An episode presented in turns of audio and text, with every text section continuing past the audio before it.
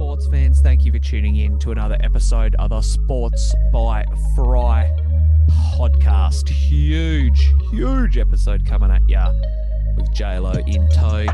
Plenty of basketball to discuss after two game seven blowouts in the conference semis. The field is now set for each conference finals in the East and the West. So JLo and I give our tidbits and talk about what we can expect over the next seven games, or the best of seven games, I should say. Draft lotteries tomorrow. By the time you listen to this, you'll probably know which team has won the lottery. So we tease that slightly. I reckon that's something I'll touch on later in the week in podcast form. AFL fantasy stuff gets a mention as per usual. Big, big week at the trade table for those who own Took, uh, St- Jack Steele, rather. Took Millers, who I'm trading in, if you couldn't tell. And then we touch on a couple of teams in the AFL and whether we think they're going to finish higher or lower based on the standings currently. And another Mount Rushmore segment coming at you. This time, JLo and I are picking our Mount Rushmores, our respective Mount Rushmores, after we draft booming left foot kicks. So, bit of Trent McKenzie, the cannon, bit of Jack Steele, little bit of Giannis and Luka. Plenty of stuff to enjoy for sports fans. So, let's dive right in.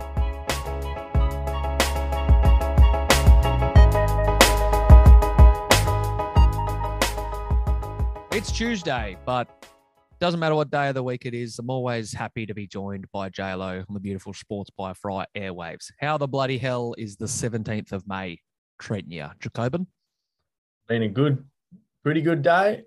Got my steps in today, which is always good.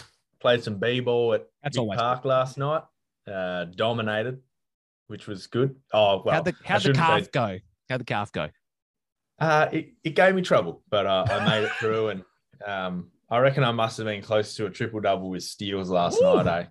Yeah, I've, yeah, I was Listen to the turned man. on defensively. Yeah, right. C grade, C grade b-ball. Dominant. Who doesn't love some C grade basketball? Uh, Yeah. Quick GSFL update. Uh, the boys are three and one. Sharkies and one. never, ever been three and one before in the league setting. So that's exciting. Got a big test against the reigning Prems uh, this week, who we lost to in the prelim last week, uh, last year. So yeah, roundabout way of saying we've got a big, uh, big game on our hands. But there's actually plenty of other basketball and football and other shit to talk about. Uh, I, I hate Oh, started. There is. Yeah, there's a bit of stuff going on. Oh, okay. Jeez, I didn't, hate, didn't uh, hear about it. Yeah, you don't you don't have anything on for the next hour and twenty, do you? Because uh, there's a lot on the agenda. Oh God, let's let's dive in, mate. I hate starting Sports by Fry podcasts on a somber note, but we have to Oh. address this situation because Andrew Symonds sadly passed away uh, in the time that since we've recorded our last podcast, and I think it'd be it'd be fair to assume that there's probably no cricketer that between the two of us we love more. Like we've we've all got our favorites, right? Everyone's got their favorites. I'm a big Brett Lee fan. Everyone loves a bit of Nathan Lyon. You've got, I'm sure, a couple of others up your sleeve, but uh, you'd Brian be hard Lara. pressed. Yeah, Brian Lara. You'd be hard pressed to find a bloke or anyone really, whether you're a cricket fan or not, that's not a, a big enthusiast of Roy. Uh, actually, for the better part of I don't know what was it like seven years when we were living together, the bat that we would play cricket with had the Roy Zone on it. It was literally Yeah. a bat crafted. I heard by Andrew Symonds himself by hand, and that's what I'm telling my Yeah. grandkids. So, uh, yeah, sad, sad story. Uh, Roy Symonds passing away. Obviously, we've lost him now. We've lost Warney, uh, lost Jeff Marsh. So, bit of bit of a blow for cricketing legends and cricketing characters in general. So, Rod Rod Marsh. Rod Marsh. what did I say? Jeff. Don't know who that is. But Jeff Marsh is probably still kicking. But yeah, sadly, Rod Marsh is uh, no longer with us. Um, usually, I hit you with useless sports by fry stats. There's nothing useless about these numbers. Uh, do you want to have a guess? What do you reckon Roy's highest test score is? Um, be in the two hundies, wouldn't it? Not in a test match, nah. Okay. Yeah. Probably- right. a bit lower then. Probably did that in a first class innings, let's be honest. Uh, 162 not against India Okay. back in 08 at the SCG. There's a lot of, uh, I did do a deep dive trying to find some good relevant Roy numbers, and there was a whole lot of, for his batting position, he has the most runs, wickets, sixes in boundaries in ODIs, tests, T20s. Like he was at that five or six spot on the batting card. He was elite. Good old Roy Symonds. And also the the the fielding. That was what made Roy special, I reckon. The fielding. It was just a run out man. He was he was one of the the few or the blokes who ushered that great era of Australian cricket fielding. Like we had Lee, Hussey, Ponting, but Roy was right at the the precipice, the spearhead of he was the head of the snake. It's a old great call. It's a great call. I didn't actually uh, have too many stats to go off his uh, fielding, but yeah, when you think of a bloke pinging at one stump if it's side on for a run out, he's right up there. Uh, hit 16 sixes in a first class innings, which I think was a record that stood for about 15 or 20 years. Recently been broken, but again, like I said, for runs, wickets, all sorts of other combos at his uh, batting position, there's probably no one that'll compare. So yeah, rest in peace, Roy Symonds. Uh, sad loss for the sporting community. Yeah, that one really hit hard. I'll be honest. That was. I love that bloke. for me. Yeah, I love that bloke. Yeah. Anyway. that happens. Uh, life goes on, and we saw over the weekend that the torch was snuffed for a couple of NBA teams who we thought might have had uh, a little bit more in their legs, but wasn't meant to be. Devin Booker, I know you're you're going to address the Devin Booker scenario, and you you you might shed a tear, probably a joy, don't know, but Yeah. if you had have told me at the start of the playoffs that before the conference finals, the Suns and the Bucks were going to lose in a game seven, I would have been pretty surprised. And Mm. The Boston game, we'll dive into both of these games and then the conference finals. We'll do a bit of a preview. But the Boston game, I woke up because that was what 3:30 a.m. our time. I wasn't brave enough to try and No. get up for that. But I did knuckle down, get ready to watch uh, at least the first half of Dallas, Dallas and Phoenix with my basketball kids. I was all right, kids. We're not doing a practical today. We're doing a theory, and the theory is uh, let's watch this game seven and we'll talk basketball. And then yeah, Bloody it ended up with me and about three kids just kind of shaking our heads as what the hell is going on? What is Dallas doing? Mm. What is Phoenix doing? So, uh, balls in your court, pun intended. Which game seven do you want to unpack first? Why don't we start with the the Bucks one, so then we Yeah. can finish on a high. Yeah, okay, Ooh. okay, we will. Um, so that game seven became the Grant Williams cameo. He went seven of eighteen from three.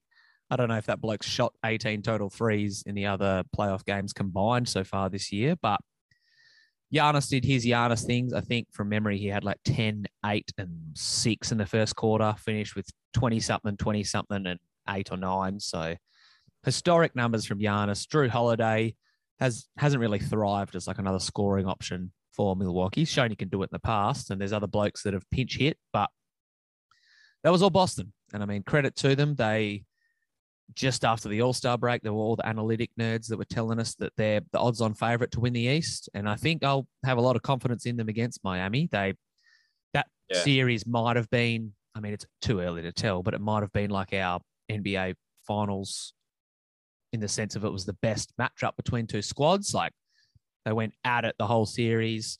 Even though it ended in a blowout, you still feel like that was the best series we've had so far, without a doubt. And yeah, I'm I'm honestly still a little bit shocked that we don't have the Bucks still in the picture. I thought that they were going to get over this Miami, uh, this Boston hump, sweep the floor with Miami, and then whoever else was in their way, they were just going to take care of and defend their crown. But wasn't meant to be. Wasn't meant to be. No, yeah, it was. Um, I I would have liked that to be a little bit closer, but it, uh, I guess it sort of shows the um, the the importance of the others in playoff basketball. Like you know, you always talk about the stars when it comes to playoffs, and rightly so. But the others on Boston outplayed the others in Milwaukee because you know the stars Tatum and Giannis had sort of comparable numbers. Brown and um, Holiday pretty similar, but it was the Grant Williams game, and we've seen Horford step up and pretty much win Game Five for Boston as well. I think it was Game Five. I could be getting it wrong, but um, Sounds about right. or six, one of the two. Um, yeah, so it's just a it shows the importance of importance of depth. Um, but you know, I, I don't think anyone would have seen seven threes coming from Grant Williams or however many he hit. But um, yeah, it's I feel it's a bit of a shame we're not going to get Giannis in the finals. I, I kind of we're sort of looking down the barrel of no real genuine top five players with maybe maybe Curry, maybe Luka are the only two who stand out to me as top fivers, maybe making it, um, which is a bit of a shame. But at the same time, it just like we said it a few weeks ago, obviously culture is the new currency, and you can't buy a super team anymore. Um, and not that Giannis was doing that, but uh, the Khris Middleton injury was huge, and yeah, massive. Yeah, Boston have built something. So full credit to. I mean, it's just shows the brilliance of Brad Stevens in the in any basketballing capacity in the front office now. Obviously, he was an elite coach. So, um, and who's the coach then? Is it Udoka? Yeah, Ime Udoka. Yeah, I mean, wow, what a what a start for him. So, yeah. yeah, I'm looking forward to seeing Boston go up against Miami. I feel I'll back Boston in. I think in that one. Um, just because I think they've got a bit more depth and power.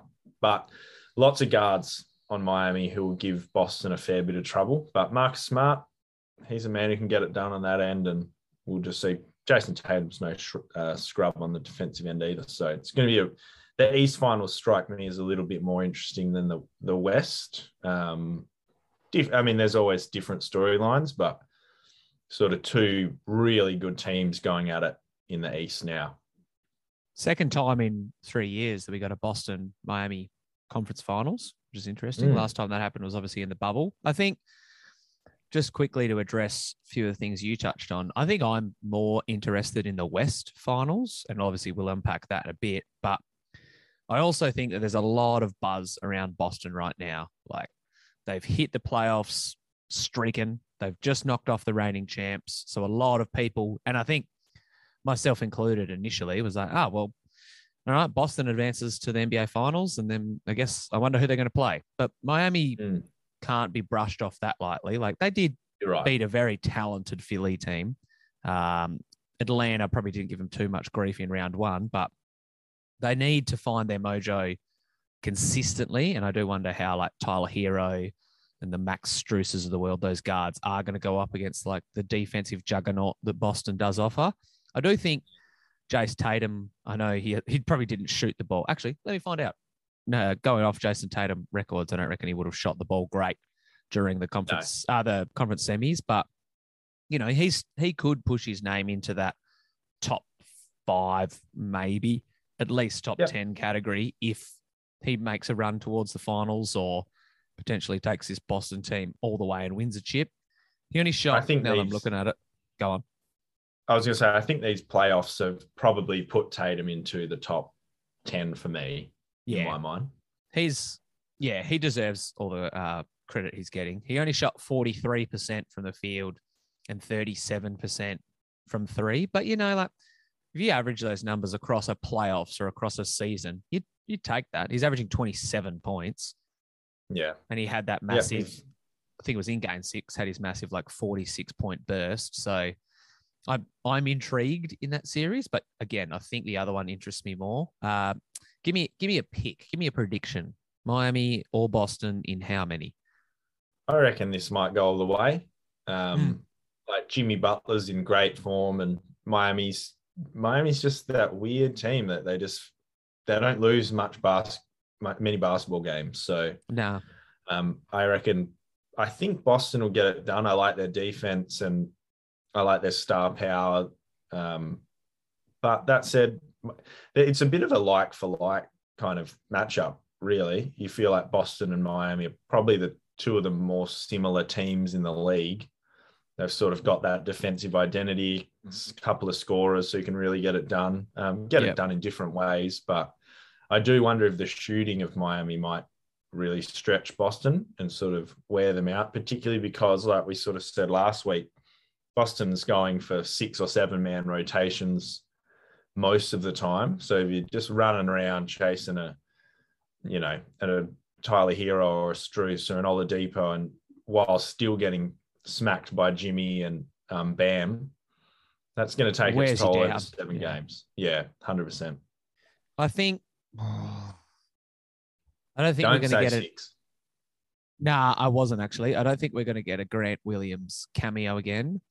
And I do have a little bit of doubt over Kyle Lowry's health slash ability slash how much he's going to struggle against the likes of Marcus Smart and uh, I'm trying to think who else is a guard for Boston. Uh, Derrick White, solid defender. Mm. I, I wouldn't If- expect him to get Marcus Smart though. I think Marcus will go on a Jimmy.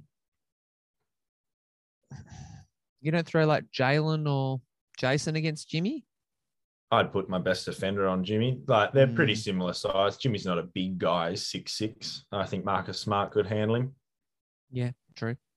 Uh, I think I can't pick six. I think I'm going to side with Boston in five, which I know kind of contradicts myself after I was just saying we can't sleep on the Heat. I think I wouldn't be honestly surprised if Miami won game one. Like Boston's just been in a really mentally draining, physically draining series. The Heat got to take care pretty easily of business against the Sixers and have had a couple of extra days. But yeah, uh, gut says six. But if I'm not allowed to pick six, then I would pick Boston to uh, to claim it in five. I've got a bit more faith in them, a bit more faith in their list, top to bottom, a bit more faith in their star power, and I think yeah, those factors should see them advance to the NBA Finals to play either Dallas or Golden State. Now, let's address the elephant in the room. Phoenix absolutely fucking shut the bed. That might be. I don't want to say the worst playoff loss that I've seen from a franchise that had like really high expectations, but it's got to be right up there because the way that they just got smashed off the floor, it was like 40 points halfway through the third quarter. I stopped watching before halftime because I was like, this is over. It's like 25, 30 points already. Phoenix is fucked. So uh, I know that obviously you'll be a bit mentally uh, distraught at the thought of no Devin Booker still in the postseason. Chris Paul didn't have his greatest moment either. DeAndre Ayton got benched with five points in 17 minutes, and all the buzz is that they're going to trade him. So, did we just watch Phoenix die? Is this like the end of their potential run? Chris Paul's getting older. If they trade a couple of boys to try and stay under the cap, like we we've spoken a lot at length about Devin Booker. He's uh he's a great scorer and a good player, but uh I don't know. I don't know. Phoenix really let that one slip. I think this might have been Phoenix's best opportunity and probably last opportunity to win, come out of the West anyway. Um, With that well, know they construct that they've year. got. Hundred percent. Like, Yeah.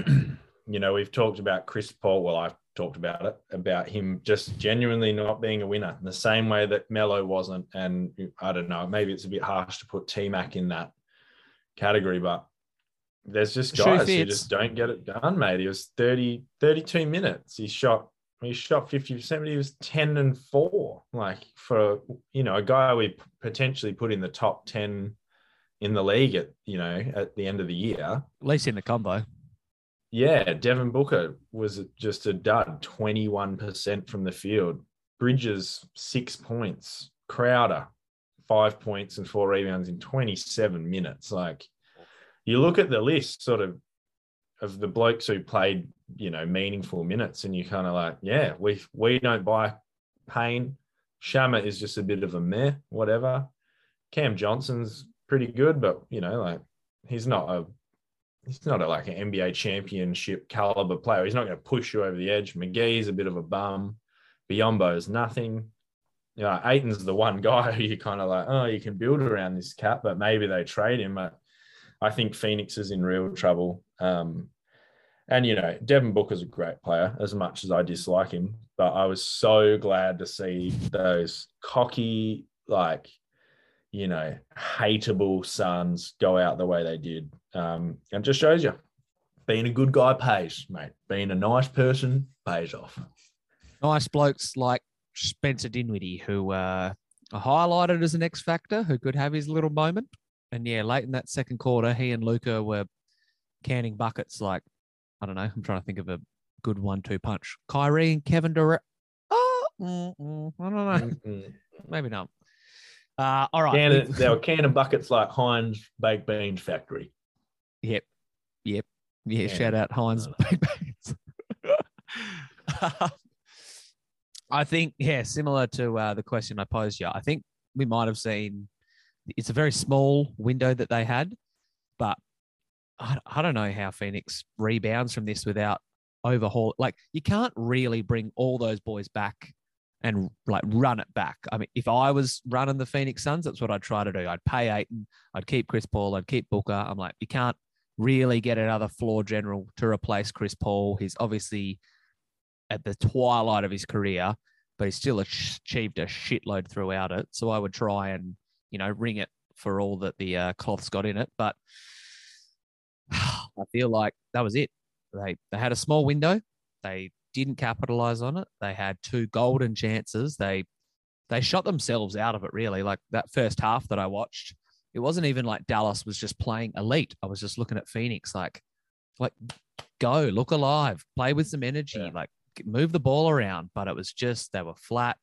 They were at home as well, and the, yeah, the other thing is the rest the rest of the West is rising. Like I think we all everyone well yeah, maybe 100%. more than anyone, but Denver is going to be dangerous next year. Obviously, um, the Grizzlies are, you know, looking like they could take over the league for the next five years.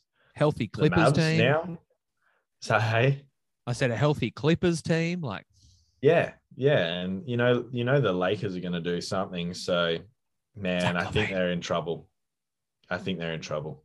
I, I'm disappointed because I really wanted to see Phoenix give at least like another run to the finals, or at least like if I had to pick a team in the playoff field that I would want to win.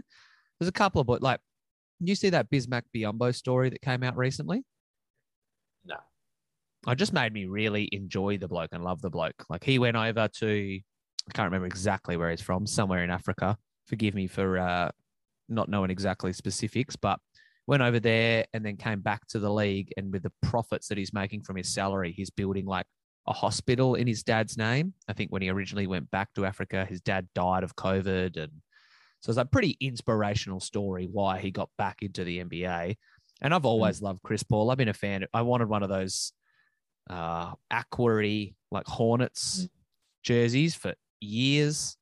Uh, I loved him when he was like turning OKC around and he was just like a bouncing around the league and like fixing franchises, for lack of a better term. So I've always had a soft spot for him and would love to have seen him go for it, but that might have been it. Like you said, not exactly a winner. Uh, doesn't have the greatest track record in the playoffs. I think he's now blown what five 2 nil leads in the postseason. He's lost six game sevens. I think he's 0 6 in game sevens. So, Ugh. yeah. Well, he's never big, won a game seven. That's that has he? He hasn't made big wolf, big wolf from Chris mm. Paul. So, uh, we do need to give some credit to Dallas. I already alluded to Spencer Dinwiddie's heat check ability and the way that Luka's playing. I wouldn't be surprised if the Mavs really pushed this Golden State team. I don't think I'm going to pick Dallas, but I guess now that they've advanced is uh, a good time to tell you that after Phoenix went up 2-0, I watched that game too, and I was like, something about this Dallas team. I like the way they look. Let me just uh, let me just open up good old sports bet. 34 to 1 Dallas was to win the chip. And I had 107 dollars something. So I was like, oh, I don't need that seven bucks. So I've invested that on the Dallas Mavericks to win the chip. Hopefully, right. I can cash out uh, in the finals if they beat Golden State or at some point in this series. But this Dallas team's legit. I think Luka's arguably, like you said, the best player left in the playoffs, not named Steph Curry. Uh, and it seems like they've, even though some of the pieces you might question, they've built a team around him that he can trust and still get it done. Like the big dudes like Maxi Kleber and Dwight Powell are playing their roles. Uh, Dorian Finney-Smith Arms a good shooter. some shots. Yeah, and Brunson's obviously had his his own moments in the sun throughout this postseason and pretty much throughout the the year itself. He started to kind of up his up the ante and talk about getting paid. So, yeah, I'm not going to be shocked if I see Dallas push this Golden State squad. Um, is there anything that we need to talk about regard to the Dubs? I feel like considering they've been here time and time again, we know what we're going to get with them. Bit of a different Golden State squad to years past, but they're still the same like spearhead steering the ship. Still the same spearheads, but like we just sort of talked about in the Boston series, it the others do just win your game Mm. every every series, especially if it stretches to seven. And I don't trust Golden State's others. I wouldn't count Poole in that um, category, but I don't trust True, Otto yep. Porter and um, Kevon Looney and Kuminga to get a win. Whereas I do trust the Spencer Dinwiddie. I do think Bertans can hit five threes in a game. Bertans is the other one I I- forgot. Yeah. Yeah, I feel like Powell and Kleber can sort of combine for 20, 25 points in a game and really stretch a team. I've got a lot more faith in the, and I think we said this last week. You go down the list and you know who everyone is on the Mavs roster, which, you know, let's be honest, like Boban could come in and really give Golden State issues because they have no center. Like Yeah. Looney was really stretched by Jokic and like I've seen Boban come in and give Jokic problems, you know, and Denver problems. So I, don't expect it to happen, but I actually think uh, if I if I had money in a sports bet account and I I would pick the Mavs to win this, just Mm. because I think the combination of defense and the constant scoring threat that is Luka, and now I think I would consider Jalen Brunson in that category. They don't have good defensive guards, and we saw Not them now struggle Gary with Payton's Jar. out for sure. Yeah. Yeah, we saw them struggle with Ja and Desmond Bane, and even like Tyus. Is it Tyus Jones there in Mm. Memphis? Yeah. yeah, just struggle with those guys. So, I think I think um we everyone will be surprised in a week's time or whenever it is when um Luka and the Mavs go to the finals, and that's going to be. But then we're going to get all the Luka talk, like, oh, he's the best player in the league, yada yada yada. But um, I'm happy to cop that. Honestly, it's it's a real changing of the guard here, Mm. and I think Chris Paul going down, kind of, kind of, sort of stamped that home um, for me. So let's go Mavs. I, I reckon they're going to get it done against the Warriors, who really only have they've got excuse me they've got three punches, and you kind of know what they are. It's Jordan Poole, it's Klay Thompson, it's Steph Curry. They're bloody good punches, and they can knock you out at any moment. But I just think the Mavs are built really well to take down the Warriors. I am definitely more excited to watch this matchup compared to Boston and Miami, mainly because I think this one will be closer.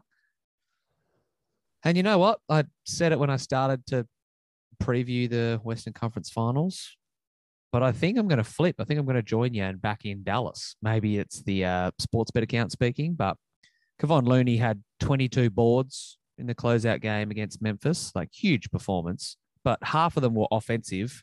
I don't expect him to replicate that again anytime No. soon.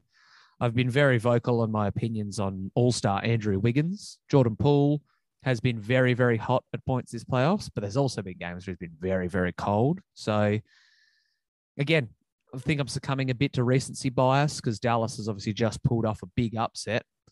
But I do trust some of those dudes, and I think that they've found their roles. And there's probably only a couple of other little tweaks rather than like a, oh, they need Dallas needs to get Rudy Gobert or Zach LaVine or something to pair with Luka. That'd be great. But if you pay Brunson and you finagle the roster a bit to bring in another shooter or two, or maybe another like Nerlens Noel type who can run the floor and get a couple quick fouls, quick blocks, quick rebounds. Like I feel like that's all they're missing, really. So whereas on the other hand, Golden State, I know that they're battle tested and they've been here a couple of times before, but you're right. Like they've got the Steph Curry and the Klay Thompson punch. And Klay probably hasn't had his best playoffs. So we're due for a 30, 35 point Klay game. But Draymond's been up and down, hasn't been shooting a lot. You know, if you slow down some of those other dudes and Steph or Klay's having an off night and you're relying on Jordan Poole to carry the rest of the load, I'm not super confident on that Dubs team. So I think not. I think I'll go Dallas in seven. I think I'll, that'll be my prediction. Going all the way. I think I'll I'll, pick him in I'll seven. join you. Yeah. Great minds think alike. Uh, Hmm. You know, the draft lotteries tomorrow. Oh, you beauty. Right. And uh, because the Cleveland Cavaliers missed out on the playoffs, sadly. Uh, our pick that we traded to Indiana in the Caris LeVert Ricky Rubio deal was lottery protected. So Hey, we got the 14th best odds to get the number one pick. man, you never know. You never know. The Cavs have sneaky got sneaky in the draft. They've moved Yeah. up a bit. The Cavs always tend to do well in the lottery. Don't know why, Yeah. but um, I was having a look at the top of the lottery standards to uh, standings today, uh, and I'll probably talk a little bit more about prospects once we know the order next week. But which franchise, before we go into some footy stuff, do you think needs the lottery win the most? So Houston has the best odds currently, and then you got the likes of Orlando, Detroit, Magic. yeah, and the Thunder after them, and then a few other characters like the Pacers, Portland. I think the Pels have a couple of picks thanks to some trades with the Lakers. So you reckon the Magic need the the ping pong balls to bounce their way? I feel like the Magic were unequivocally the worst team this year, followed by the Rockets. I think they're the the worst two teams. Not that can not that sold on Jalen Brown. The Magic have literally no one.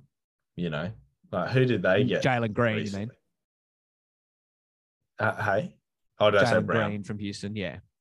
Yeah, sorry. Yeah, definitely not sold on old Greeny, even though he's a hyper athlete. Like, there's a lot more to basketball than that.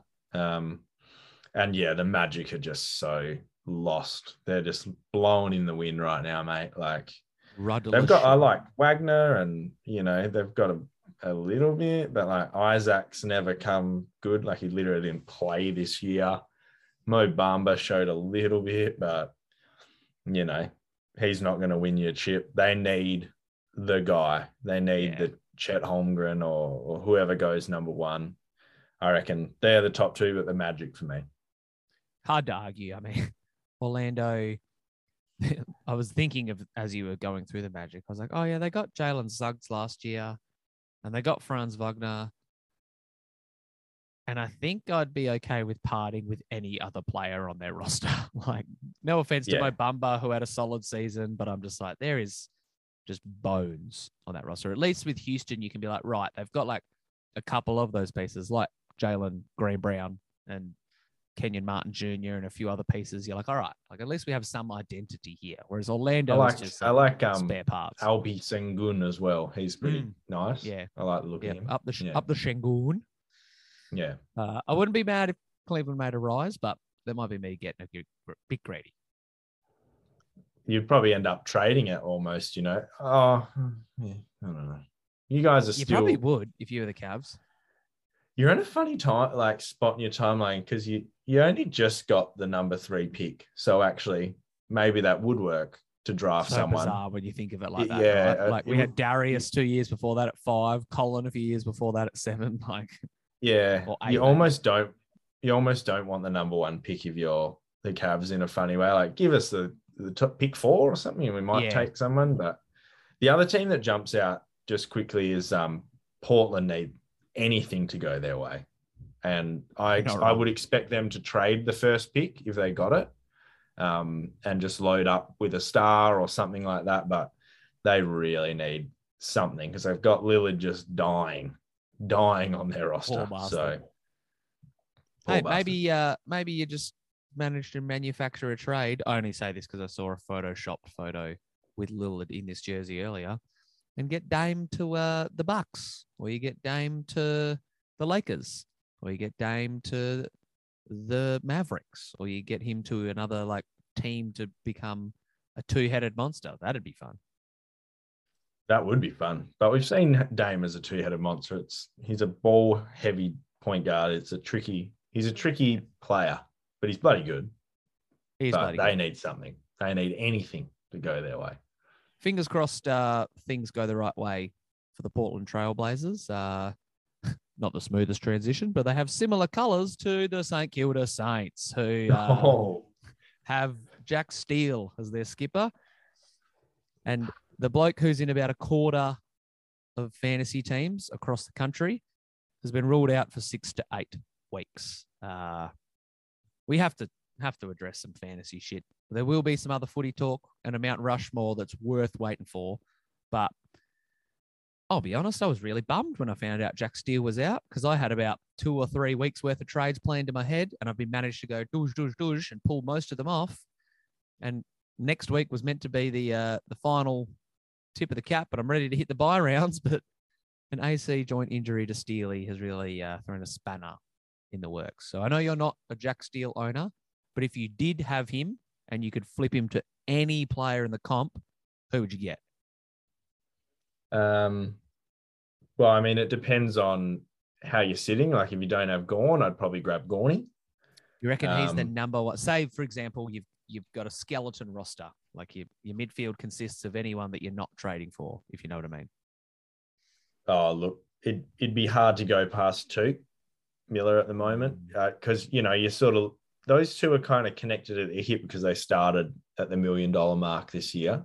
Agreed. Um, but it would be bloody hard to go past Cal Mills the way he's going right now as well. Like it- he's probably a bit of a unique still, nine percent owned. Um, I expect that to jump. I expect that to jump a lot. So it'd be one of those two for me. But um, obviously me, I don't have Gawny, so he'd be high on the true. list as well. Yeah. Touk's in uh, 27% of teams for what it's worth. And at the moment, I've done that straight swap. I've gone Jack Steele to Touk after I wasn't able to get him a couple of weeks ago. But I'm also in the position where I can get Millsy, I can get Alex Witherden, who is getting a lot of airtime on the Sportsby pods, and I'm really high on. There's uh there's really no one out of my price bracket because the other move will probably be someone like O'Driscoll or another bench dude down and then you know Bob's your uncle. I'll trade Steele to whoever and keep 200k. So I don't know. I don't think I can go past the Tukey. Uh, Cal Mills would probably be he'd probably be my number one trade target if I didn't have him as a Jack Steele owner. But I say that, and I'm not trading him in. So I don't know. I just can't fully endorse Callum Mills. I don't know why I've never fully loved the bloke. He's a bit cut from a similar cloth to Isaac Heeney for me. Ever since he burnt me a few times, I was like, nah, you're done, mate. You're not coming back into the large fries and coke unless there's been an apology letter written. Yeah, I, I really like him. He's just a hard nosed bloke. He'll run with a with a player and still have 30, and it probably means that he'll have seven or eight tackles. He's just on fire right now. And you sometimes you got to ride those hot streaks. So he'd definitely be top of the list. Um, I reckon any of those Melbourne three you couldn't go wrong with. True. Any yeah. of the Bulldogs mids you can't go wrong with. If you don't have Cripper, get him. If you don't have Lockie, get him. If you don't have Brace, you know, the world's kind of your oyster. It's a bit of a tricky question to answer because you can just go so many ways, but just absolute unequivocal premium and move on. I don't know. Just back yourself in. Yeah, I think the move, regardless, is to turn him to another big name, whether it's a midfielder like you just named that you missed, or a Gawny, or a Jayden Short. Have some fun with it. Dunkley. Yeah. If you're one of What- the one of the very few people who don't have the dunks. I'm Pretty sure Dunks is the most popular player in fantasy. 67.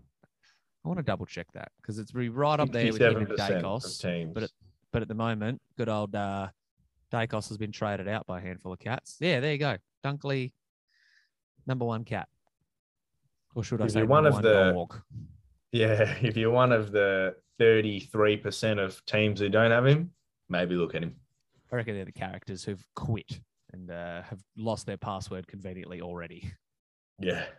I've talked through my moves, but I want to know what the Quisplorken boys are doing. What do you got up your sleeve with your uh, two round 10 trades? Yeah.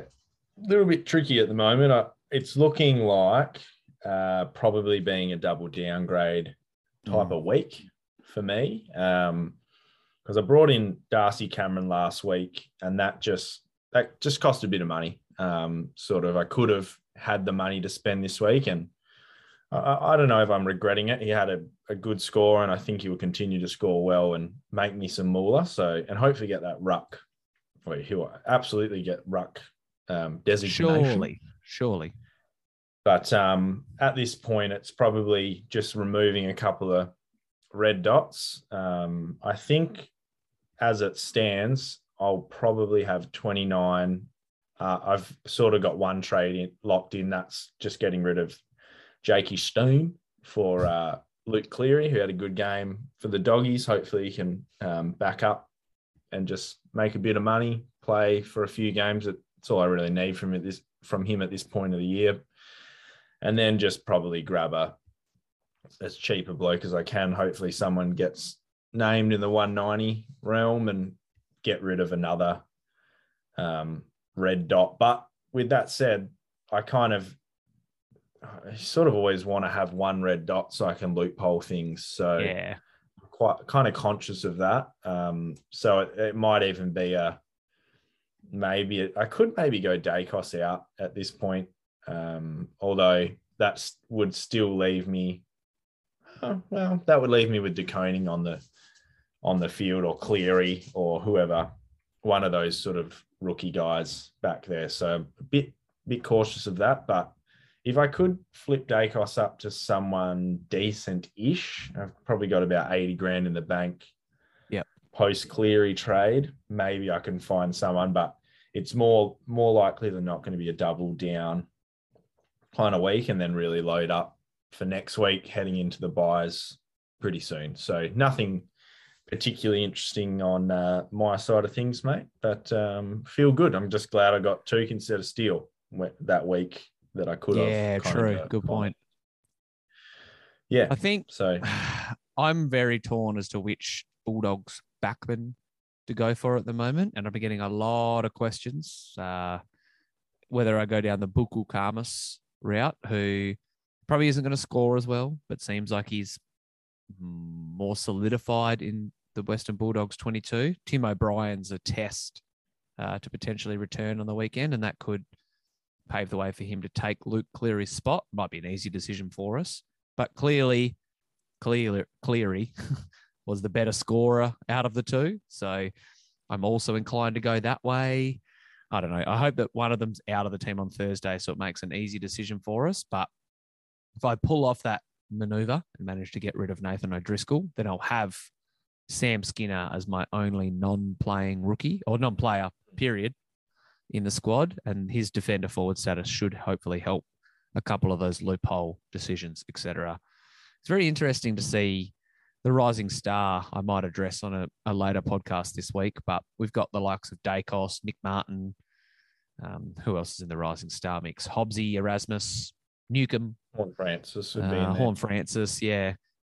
But a, a lot of those rookies are really starting to flatline from a fantasy perspective. I think I expect Nick Martin to bounce back the most out of all of them, but Yeah. I wouldn't be shocked if Daicos wasn't in a lot of coaches' teams by the end before he hit his bye arrives in round 14. I think everyone thought, right, that's when we'll cut ties with him and Horne-Francis. That's what I've been saying all year. But JHF obviously didn't play last week. And Daicos is, I think he's only averaging somewhere in the high 60s for his last three, probably over his last five. He can't be much better than that. So I can't blame people for axing him. I would, don't think I'd be able to get to anything of note if I did like a Steele and Daicos out. Because again, I got Darcy Cameron last week, like yourself.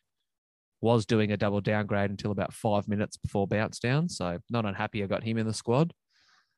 But those trusty, trustworthy rookies on our field are becoming uh, pretty few and far between. So I wouldn't be surprised if coaches were aggressive, especially if you have a bit of cash in the bank. You could probably flip Steele and Daicos to maybe uh, an Ollie Wines, who's I think 80 grand, 100 grand plus cheaper than Steele, and use that and some savings you got to turn Daicos into a, I don't know, Tom Stewart, something like that. That'd be a hell of a hell of a trade scenario. Yeah. Get get creative. Have some fun with fantasy. Have some fun. That's why I'm getting Touk. Uh, all right. Before we dive into Mount Rushmore, I want to do one other footy little tidbit. I want to look at, as I was perusing the AFL ladder earlier, there was a lot of teams that were locked. There was a pair of teams that were locked at the same win loss record after nine weeks of the season. And I want you to play the hypothetical who's going to finish higher game with me. Uh, and to make things interesting, I'm going to start in the bottom and work our way up. So, the North Melbourne Kangaroos and the West Coast Eagles are clearly two teams that people uh, go to watch, put bums on seats. But who's going to finish higher in the ladder this season? Do you reckon that West Coast can find some mojo to pip the Roos, or is North's rebuild still well and truly have them anchored at the bottom of the ladder? I'm I would probably take if I take my heart out of it, I would Yeah. still back West Coast. I think, um, just because I think their engine room's going to continue to get blokes filtering back in. Dom Sheed comes back at some point. Um, they've they've got enough through there, and some of their younger guys who are running through there look good enough too. Connor West looks really nice. Um, He was great really hard, yeah, hard nosed player, and I think that's what I mean, it's why he played really well on the weekend because it's exactly what West Coast needs. Um, Greg Clark looks looks pretty solid as well, so I would take West Coast. The only thing that maybe sort of swings in North Melbourne's favour is they've got a forward who can put goals on the board. Um, so in Larkey, who I really like and really believe in. So I, that's the one thing North has going for them. But I'll take West Coast. I would too. I don't think that's uh, a bias opinion on your behalf as a as a neutral party. The next one's a bit trickier. We got two teams locked at two and seven: the GWS Giants and the Essendon Bombers, both of which have been uh, uninspiring to say the least. I really thought that GWS would go into bat for Leon Cameron a bit more, and the likes of. I mean, I think Kelly statistically had a solid game, but Toby Green was pretty shit. Whitfield and Cogs look lost. Uh, Tim Taranto didn't have a great one either. It was yeah, it was very glaring to see them struggle in what was Cameron's farewell game. But I think out of those two, I'd probably still have faith in the Giants beating Essendon out and finishing higher on the ladder than them. But where do you stand? What do you reckon? I think I'd tend to agree. I guess the only thing that Essendon kind of has going for them is they're so low at the moment. So there's going to be a point. There's been a lot of talk, like Matty Lloyd's getting into them for not backing Dyl Shiel when he when Luke Parker was Yeah, doing the little right. shoulder thing. and- Labarca.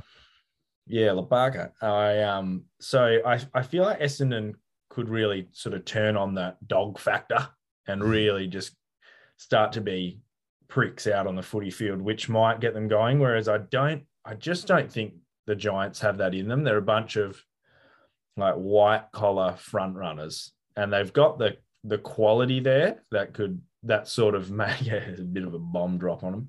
Um, I got no love lost for the Giants. I just do not enjoy them at all. But um, I would still pick the Giants quality over the Dons sort of youth and exuberism, which is uh, obviously lacking at the moment. But that that is a real coin flip. When you sort of introduce it, I was like, man, obviously Giants. But actually, I think that could go either way, genuinely, because I think the Giants seem pretty lost without Cameron and um, Finlayson. They've just got no one to kick goals. Like Toby's great, don't get me wrong, but you know if they can't get the ball in there cleanly, uh, there's Struggling. there's problems. And also a lot of the Giants seem like Josh Kelly's a good example. He'll, he'll have a ping from the boundary from 50 when there's better options, and I feel like that's a sort of a, a microcosm of a bigger problem. So I'll pick the Giants, but I've got a bit of love for you, Essendon. I, I'm I'm I'm hoping it's the Dons.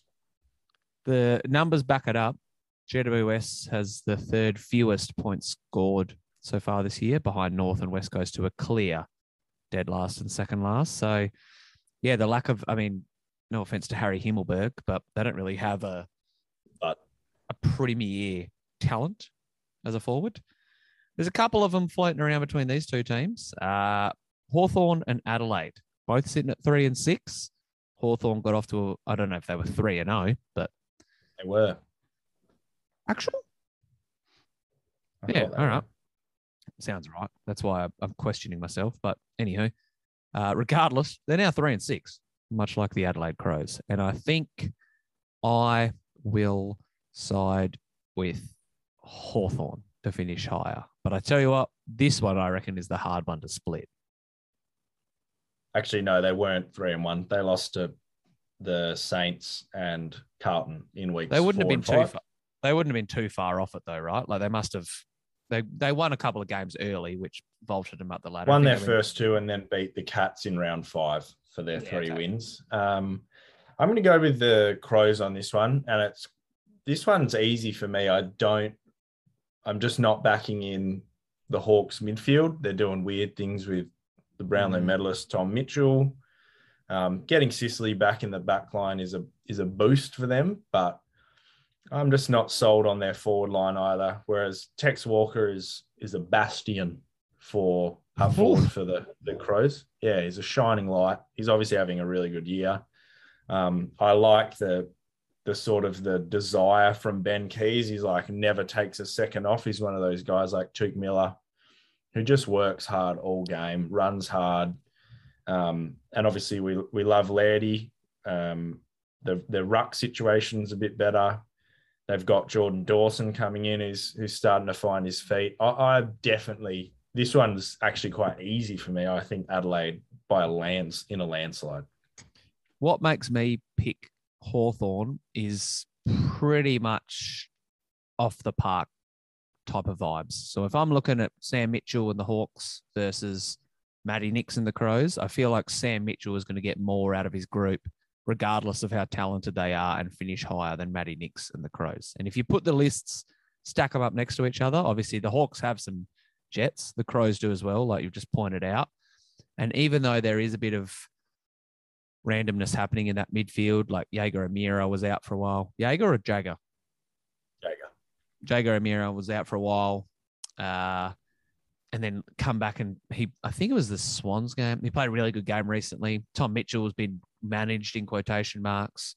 They do have some young kids coming through as well, but I feel like from a cultural standpoint, Hawthorn and Sam Mitchell are building, and Adelaide obviously after finishing last and then maybe 15th or so, it seemed to be trending in that same direction.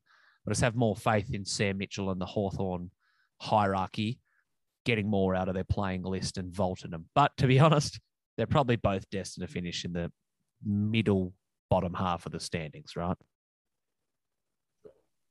Uh, there's a couple of teams at four and five, so we won't go through them. There's actually four squads who are locked. And then there's a very interesting one. We got the Tiggies and the Cats at seven and eight on the ladder with five wins and four losses, respectively. Uh, we crapped all over Geelong last week. I did personally, Hmm. and I don't think I'm going to go back on that uh, that statement. I think I'm going to back in the Richmond Tigers, especially with Dusty back. I feel like I don't have the injury list off the top of my head, but I feel like they've got more cattle in the sheds to come back. Dion Prestia has been banged up and in and out for the whole year. You've got likes like uh, blokes like Jack Graham, who has, you know, he hasn't really hit his straps yet. Noah Balta seems to be firing. Tom Lynch is in arguably the best form of his career. Jack Riewoldt definitely looks 32 slash 33 or however many years old he is. But I still have more faith in the Tigers. And mentally, they're probably preparing themselves for one last serious push before, you know, it wouldn't shock me if Cotchin or Shane Edwards or a big group of those boys bowed out this year and next. So I side with the Tigers and I do so pretty comfortably. Yeah, I I really like the Tigers, and I think a few weeks ago when we were discussing who can challenge, I probably put them in there. Um, but I don't realistically expect them to challenge for premiership. I hear what you're saying with getting blokes back, but I think I'm going to side with the Catters. I'm just sort of rolling back through their losses. They've played some really tough teams. They lost to the Swans. They lost to you boys. They lost to the Saints. And there's one other. Oh, they lost to the Hawks, which is always one of those games. Doesn't matter how. It's Well, just like clash, Anzac eh? Day. Yeah, it doesn't matter how they're tracking. Right. Um, you know, that's always each team's tracking. That's always one of those games where it's a bit of a level playing field. I'm going to pick the Cats because both teams are system sides, but I like the Cats' home ground advantage a bit more. And I just, even though they've both got aging stars, I feel like the wheels might really fall off for, well, they could fall off for Richmond. Whereas I don't think that'll happen with the Cats. The Cats are just so consistent. They've got GMHBA, which is a massive boost. Um, Huge. So I'm going to go with the Cats just because I don't think they can challenge for the premiership. I think their their ceiling and floor is closer together, whereas the the the Tiggies could could kind of go either way. So I'll, I'll pick the Cats and that's that's more of a like a safety pick than anything. Yeah, that's fair. I mean, I wouldn't be surprised if I don't again expect either of those two teams to push for the flag, but I wouldn't be surprised if they both were in the top eight by the end of the season. Swans and Saints tied at six and three apiece. I've had my bit to say about Sydney in podcasts recently, and even though St Kilda just knocked off Geelong, I think I'm still siding with the Swans. I still think that they're a team that's destined to finish in the top six, top eight at least, uh, win a final or two, and I don't could see them playing on grand final day. I don't expect them to be, but I don't think in my mind I can see St Kilda doing that. Maybe this is me being a bit of a Saints hater because I haven't really been in on them all year. I'm waiting for the game or the month or the fortnight where they kind of let a couple slip. And they're still going all right, but I think I'll side with Sydney. I um, it's just started raining really heavily here, so sorry if that's coming through on the mic. Uh, Can't everyone. hear it at all. Eh? Um, oh, that's good. I've got the like the background noise cut down really low, like a high high cut or whatever. But um, nice, nice. yeah, I'm going to um, I'm going to go against you again here. Um, I just don't have that much faith in Sydney. Um, and I, again, it's kind of the ceiling floor thing. I think Sydney's much more locked in where they're going to finish. Like you said, probably top six, probably uh, I would pick fifth or 6th mm-hmm. Whereas I think the Saints can continue to push up the ladder and potentially, I feel like they're a potential top four side, whereas I don't have that same faith in Sydney. Um, and I just don't quite trust their young midfielders um, down the stretch. Whereas, I mean, I, actually now I'm thinking about it, Steele's out, so that's pretty major, and I need to take that but, into you account. Know, but I, you, yeah, you throw that in, and you still, you know, it's a season long potential prediction. You don't think that Jack Steele, like the Saints, are pretty good. They're not. They're no scrubs. And I again been sleeping on them a bit, but you don't think Jack Steele's going to have like that much of an impact, do you? Or his absence, sorry he's their captain, he's their spiritual leader. He's kind of got them through the last few years. But I am gonna I'm gonna stick with the the Sainers. Uh, you know, I, I don't know why everyone has is so high on Sydney. I'm still get yet to get a really good explanation of why people think they're a legitimately good team. Their midfield's weirdly young and uh, weirdly old. There's no middle ground. Their forward line, uh, Papley's electric, but Buddy's old as dirt. McDonald's young as uh, as young something as young, yeah, as, as a, a still fully formed rock. Um, yeah, nice. That's yet to become dirt. Uh, I don't know. Their backline's a bit weird. Like Lloydie's kind of lost it. Rampy's good. Heeney's the only real star star on their list, in my opinion. Whereas I think the Saints have Maxi King's a, a genuine bona fide star. I like their sort of their running capabilities on the outside. I like their inside balls. Zach Jones hasn't played much. Billings is uh, has he played yet? I think this last week was his first game back. Maybe came back, yeah. And I, their ruck division's phenomenal. Like Paddy Ryder kind of won that game on the weekend. Rowan Marshall's great, and you can go forward and be damaging he sort of moves around in similar vein to Tim English. So I'm, I'm going to take the Saints um, just because I don't have much faith in Sydney more than the fact that I've got faith in St Kilda. Each their own. Again, as I'm looking at that, I could be talked into picking St Kilda. And I think out of those two teams, mm, yeah, I don't know. No, I'm sticking with my guns. Pick Sydney. Uh, Carlton. Stick with your heart. Carlton and Freo. I think this one is going to be quick because I think that even though Carlton were able to pick up a pretty good win against GWS on the weekend, we've talked about how much of a shambles they are. Missing a lot of cats. They got Harry McKay out. Um, obviously, what's his name? Williams has just gone down. There's a few other boys I'm sure I'm forgetting. Out Pittonet, they've lost Govsy. Uh, have no one's heard from Ed Curnow yet this year. They've had their own woes, and I think that the Dockers might not hold on to third where they're currently sitting, but I still expect them to finish higher than the Blues because I also predict a bit of a slide from them given their injury toll and some of the characters they've still got to play. They've had some good wins and they've won the games they need to, but I still think that Freo has higher prospects than the Carlton Blues for 2022. Yeah, I think I'll agree on that one. I would say I think if um, the injuries weren't affecting the Blues, I might actually choose to side with them. Their Mm. sort of their midfield is phenomenally good at the moment. Like Walsh, Hewett, Kennedy's playing well, and Cripps is maybe the best player in the league, right? Probably the Brownlow medalist. So I probably would go with them, but the injuries, the McKay, the Govs, the Zachy Williams, that's big. So and Freo just has that that like they just find a way to win. Um, Mm. in weird situations. They're plucky, they're young, uh, they've got a great back line. Um, who's kicking their goals? Still a question, but I'll I'll, go, I'll side with the the Dockers as well. Up No one, Dock- if no one, if you uh, watch the Gold Coast game, no one's kicking Fremantle's goals. I mean, yeah, let's not forget that just happened. That was pretty. That was pretty brutal, in all was. yep, Yep, that was a that was a quick reality check. And I mean, if you think they beat Geelong by three points, if that game goes for five more minutes, Geelong probably kicks another snag. They beat Adelaide at like the definition of the death by a point, so they could very quickly be five and four, or even worse. So you know, footy's a weird wonderful game. There's obviously going to be uh, ups and downs and tricks and turns, but I still have faith in Fremantle finishing higher than the Blues. You ready? It's time. I think Let's it's it. time. It's time for Mount Rushmore.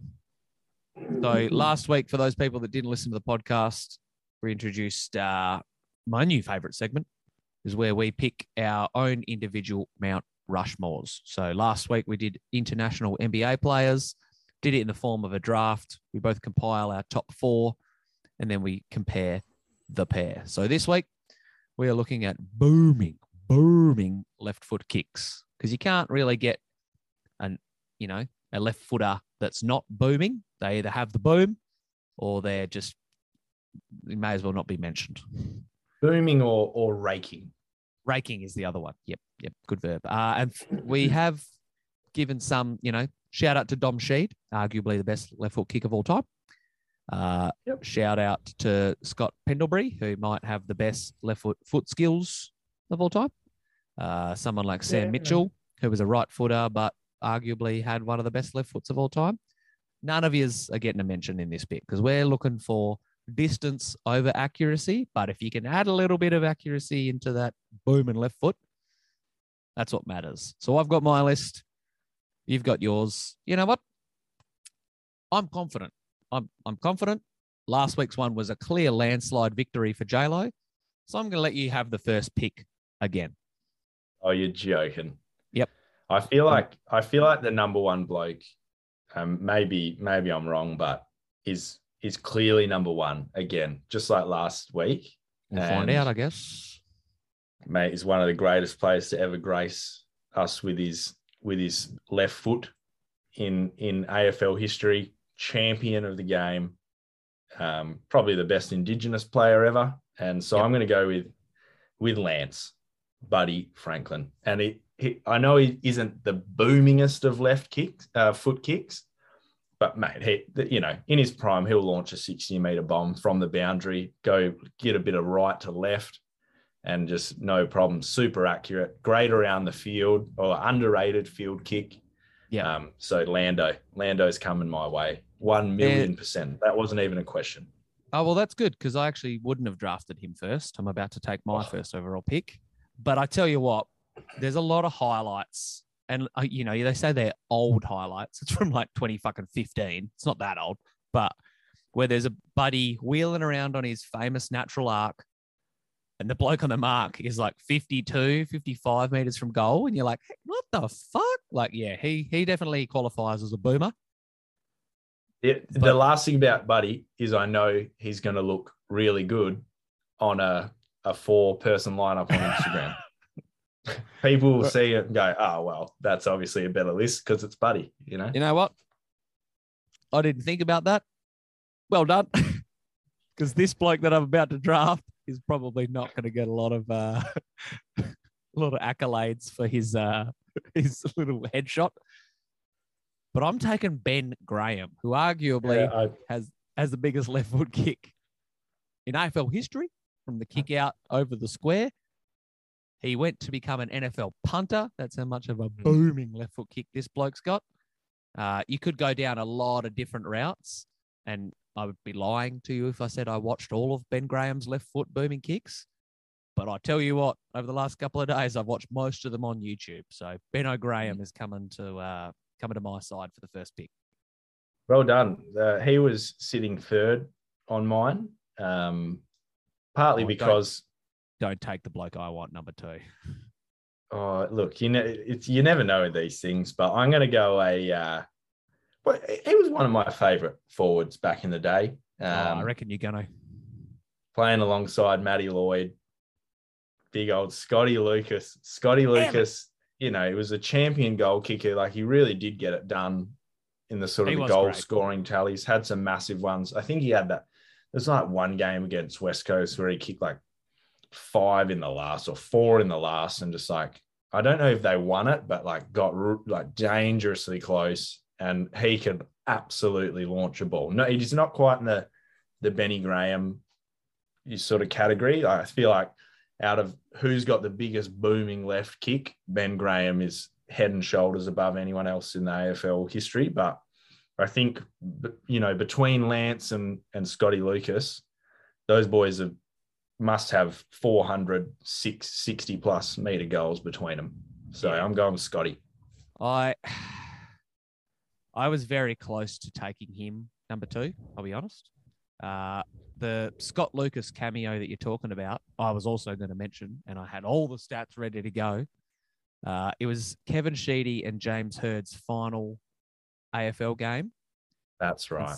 Scotty Lucas tried his best to get them over the line. The bloke kicked seven goals in the last quarter. They It were was down. seven. Okay. Yeah, they were down. Hang on, let me get this accurate. They were down by 44 at three quarter time, and West Coast ended up winning by eight. So he is a definite booming left foot kick. He is uh, deserves to be on the radar, and yeah, I'm a little bit scattered because uh, he was was potentially my next pick, but I think I'm I think I'm happy with who I'm going to lock in next. And again, boom factor is through the roof with this bloke. Uh, more known for his uh, achievements as a Gold Coast Sun, hasn't exactly launched a couple of big bombs as a Port Adelaide pair member. But Trent McKenzie can't be ignored in this exercise. He, uh, have you watched that YouTube video of him just like kicking for fun? I think it was like his first couple of years at Gold Coast, and they just take him back 10 meters at a time, and he ends up like kicking goals from like 80 meters with torps and stuff. Rings a bell, actually. Maybe Yeah. not recently, but I feel like I've seen it. Yeah. Oh, I see it today, and I will happily uh, slot Trent McKenzie into the number two spot. So halfway through, we got Ben Graham and Trent McKenzie versus Scott Lucas and Buddy Franklin. Uh, uh, people won't might not even read like the caption and just go, "That's clearly the best team." Like, so I'm pretty happy. Trent McKenzie was fourth on my list, so the top four, my top four are gone, and um, you know, anyone with I don't even have Trent McKenzie written down. I've just got the cannon. yeah, So- actually, I wrote Cannon McKenzie. Yeah, if you've got your your nickname as the cannon, that's that's nothing to um that's nothing to sneeze at. I'm gonna go. I feel like I've got boom factor, quality pretty Mhm. well covered, and so now I'm gonna start to kind of get a bit of almost sort of bit more accuracy. And this bloke, I feel like every kick he, he's ever had around the ground, he's not a forward but he just feels like he flushes it every single time. And so I'm going to go, you know, he's now a, a Lions champion. I'm going Ooh. Danny Rich. Yeah, and, okay, you know, okay, I okay. sort of, I thought long and hard about this one because I'm like, is he booming? Is he booming? But I He's checked his boom factor. highlights. Yeah, he's got plenty of, he's got plenty of 60 meter plus goals in his highlights. But more importantly, he just launches from the back line, you know, Yeah. and that's just as important. Um, and obviously, he's one of the best kicks probably in AFL history when you think about it. He's just super accurate, great field kick. So I'm going um, Danny Rich just for a bit of accuracy factor. Don't hate that call. Uh, he was sixth on my list. Okay. Behind the bloke that I will now pick, who comes from a similar mold, a rebounding defender. Uh, he definitely has boom factor, but I also feel like his accuracy gets him over the line, and uh, Yeah, I know. I know who you're talking about. probably not a bloke that gets a lot of lot of chocolates, uh, but in this conversation, deserves definitely to be drafted. I'm talking about the Bulldogs player, Matty Suckling. Oh wow, that is not who I thought you were talking about. But you, Yep. you're bloody right. He Yep. was a phenomenal kick. Uh, As we sort of started this exercise, I was like, "Oh, I'm pretty sure Lindsay Gilbee was a right left footer, wasn't he?" But unfortunately, he wasn't. Um, hey, guess what? Guess what the first name I wrote down was? I was like, oh, Shannon Hurn's a lefty, isn't he? He's got a booming kick. Oh, and then I was like, hang Nah, on, mate. nah, that bloke's not a lefty. So yeah, it's Yeah, well done. Well done. He's not even on my list. Yeah. I, I totally overlooked poor old Matty Suckling, but boy, he was a good kick. He genuinely was one of the, the great AFL kicks in history. Okay. Well, I could go my guy who's number six, but I sort of thought you would actually pick this bloke. And even the way you were sort of like describing him, other than the doesn't have his chocolates things, I was thinking Grant Hoss McBurchell. oh, also on my list. Yep. obviously you're right doesn't quite have the same boom factor that some of these guys have but just a, a joy to watch field kicking wise but i'm actually going to skip over Birchall who was Oh. in my number six slot for just a genuine cult Ah, cult ah, yeah cult he- hero of the league and did have some absolute launches roosts. Yep. yeah, and you know, you look at the bloke and you just say, "Oh, there's a guy who who goes boom in a lot of ways." So I'm going to pick old Stewie Dew, um, particularly Port Adelaide days, but obviously had that 2008 cameo. This man could absolutely launch a, a ball, and he, he actually was a genuinely great kicker of the footy, you know, just generally. So Was. Stewie Dew is the man I'm going to go. Although there was one guy who's sitting at number eight who I was I was kind of hoping the rest of the list got picked, so I would have to go with him as a bit of like a a pivot. Um, Yeah, okay. Yeah, I'll I'll go with Stewie Dew. I was really hoping you were going to take Grant Birchall, and I was going to end this podcast by drafting Stuart Dew, but it was not meant to be. It's pretty pretty solid four you got. Uh, what have I? What am I rocking? Graham McKenzie Suckling. Yeah, I feel I've got down two different routes. One of them's an active player. One of them doesn't really get enough recognition probably for his booming lefty. Neither is Grant Birchall. Sorry, Grant Birchall. Honourable mention. Uh, probably throw Fraser Gehrig into the honor- honourable mentions as well. Who else have I got here that hasn't yet been mentioned? Luke Hodge was more accurate, but has been known from time to time to kick for measure. Uh, but my final pick, I'm going to go Matty Lloyd because Scotty Lucas had a booming left foot. Matty Lloyd's left foot had some boom factor to it for sure. And I think as a key forward, you probably don't realize or remember like his boom factor. Not the same as Buddy, absolutely. But I still think that Lloydie had a hoof on him. Bont was the other one I was tossing up between. I thought I might give him uh, give him a mention, but I think I'm going to round out my list quite happily with uh, with Matty Lloyd. That's a very nice pick. He sort of didn't get onto my list because he, I didn't know, didn't think he had enough boom in him. Yeah, You know, yeah, he, I was. he was, a, he was a sharpshooter, but I, I wasn't sure he had enough boom in him. Um, the other bloke who I, I just wanted to, I had him sit sitting eighth. Just it was, I, I don't know. Obviously, don't know a lot about the bloke, but he was one of the great athletes to ever play the game, and I reckon Polly Farmer Yeah, would have been an absolutely booming left foot kick when he wanted to be, especially with those bloody heavy old balls they used to keep them out. The ones that Malcolm Blight can kick 90 meters. Like it, you just can't do that with an AFL footy anymore. I don't care who you are. So yeah, I reckon Polly would have been a raking left footer. If he ever decided to absolutely launch, especially because they kicked more torps back then. Yeah, but um, yeah, good, good pick with Lloydie. That might sort of make your the aesthetic of your team on Instagram look a little bit more solid. Yeah, I couldn't uh, couldn't put Pete Riccardi up there. Otherwise, I would have had two Geelong players that no one uh, knew what their face looks like. Another solid lefty. Uh, I think most of the boys that fit this criteria we've mentioned. Um, Grant Birchall, perhaps the most honourable mention or the biggest snub from the list. Uh, if if only uh, you drafted him, then I could have took Stewie Dew. But it is what it is. So what what's the quartet you ended with? Reel off your four. I, I obviously started with the best left foot kick of all No, time, no, no, Buddy you don't need you don't need to tell the audience what's going on. You just need to reel off four names, mate. got an absolutely smoking left boot in Scotty Lucas, who I think Facts. might be my longest. I think he might be my longest kick, If we had a kick off, he'd most- probably win. most boom. Uh, Danny Rich can just put it through the eye of a needle, and obviously has a fair bit of boom to him as well. And uh, then Big Boom and Stewie Dew. I mean, it's in his nickname. It's in his new nickname, Boom and Stewie. It's in his common nickname that everyone uses, Boom and Stewie Dew. So, yeah, I'm pretty four. happy with.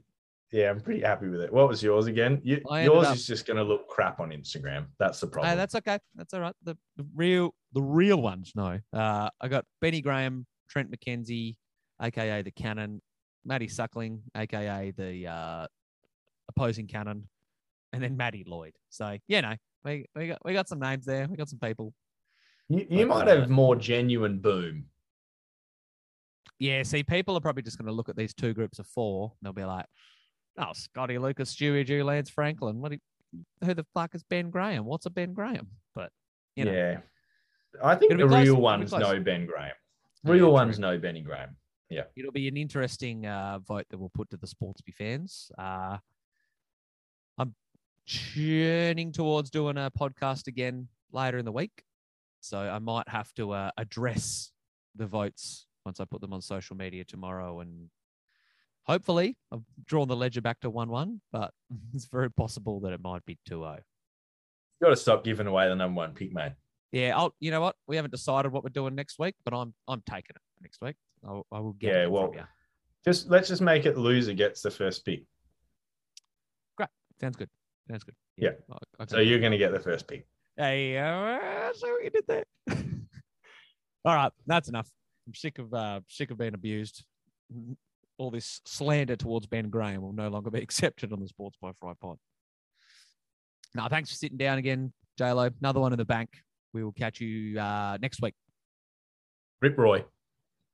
Rip Roy.